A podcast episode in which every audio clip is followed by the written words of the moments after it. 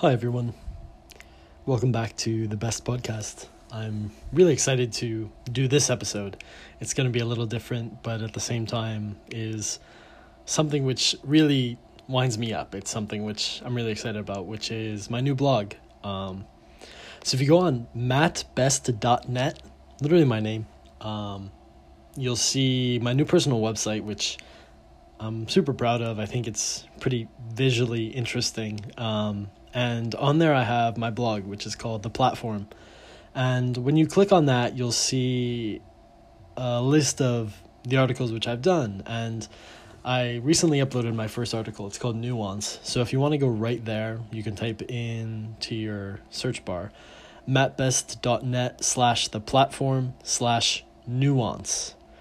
And nuance is the title of this article. And I wanted to give you all a taste of what I've been up to and what this blog is about. And I think that this article really articulates what I want to write about and, and what the goals of my writing are on this blog. So I really hope you like it and I'm excited to read it to you. So thanks for tuning in and yeah. Nuance a subtle difference in or shade of meaning, expression, or sound. Nuance is the gray between the black and white. Nuance is each individual brushstroke that builds a masterpiece. Nuance is the specific selection of words which pull together a masterful piece of literature. Nuance is the building blocks that bring it all together. So, why do we tend to avoid it? What makes us want to settle on the black or the white instead of swimming around in the gray? What drives us to think in absolutes instead of playing with the little details in between. This is something I think about a lot. For me, embracing nuance is one of the best things that I've ever done. Jumping into the gray and not knowing what was to come from that opened a new world to me. It also made me more empathetic, more patient, and more thoughtful. But how the heck did this happen?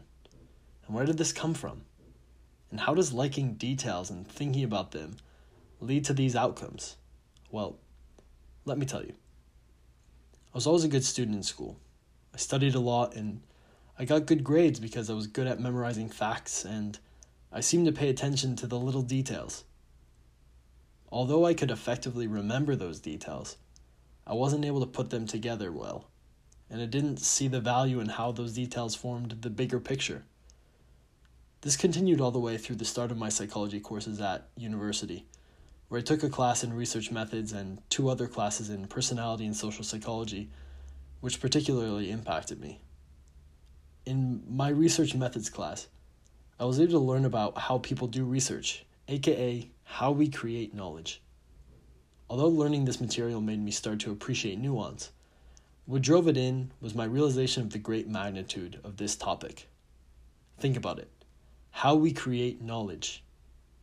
What happens if the ways in which we create knowledge are flawed? What are the implications of analyzing data incorrectly and putting those faulty findings out into the world? We could potentially be living in a world of falsehood. After realizing just how important that distinction is, the big picture finally started to take shape in my mind. The big picture was the pursuit of a better truth. If I couldn't think about the small details and how they connected to each other to form the big picture, then there would be a slew of negative consequences for me. I wouldn't be able to make better decisions. I wouldn't be able to have truly good conversations with other people. I wouldn't be able to pursue and find truth as effectively as I could. Armed with these realizations, I took courses in personality and social psychology.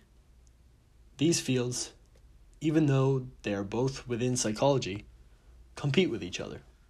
One says that the reason for why we do what we do is because of our environment. The other says that we do what we do because of characteristics inherent within each of us. Of course, these are generalizations of what the fields actually say. But nevertheless, through my studies of each of the two fields, I realize that neither one is perfectly right. Sure, there is research supporting both of these claims. However, this research was only done on specific types of people, in specific situations, in specific contexts? What would happen if you changed the people who participated in the study? What would happen if you tweaked just one of the many facets of the situation in the study?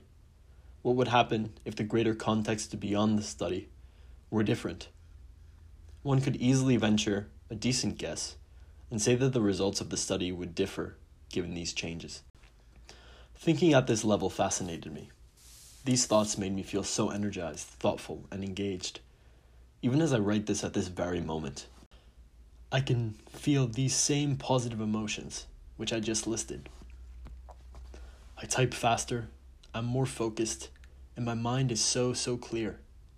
And the more I dive into these little details and how they take shape on the canvas of life, wow, what a metaphor, the more I want to stay in that space. It makes me detest the black and white it makes me detest conforming to conventional ways of thinking. It makes me fight with my parents over the smallest of things because I continue to ask them, why? Yet it makes me love learning. It makes me curious. It makes me feel like the things I am thinking about are beyond me while still not too big for me to grapple with and try to understand. It makes me want to engage in conversation with other people for hours and hours to dive deep into topics using this exact process, diving into the little details and seeing how they connect to form the bigger picture. Coming to better realizations and trying to understand the bigger picture isn't something which happens with the snap of a finger. It's something that takes a lot of time. It's a long game, but it's a worthwhile game. It's a game that is fun to play, no matter the outcome. And oddly enough, it's a game that you can't lose. You get to learn about the world, you get to learn about others, and you get to learn about yourself. So I encourage you to dive into the shades of gray. Build and observe the masterpiece from each individual brushstroke. Come explore the nuance. I can promise you that you'll take something valuable from it.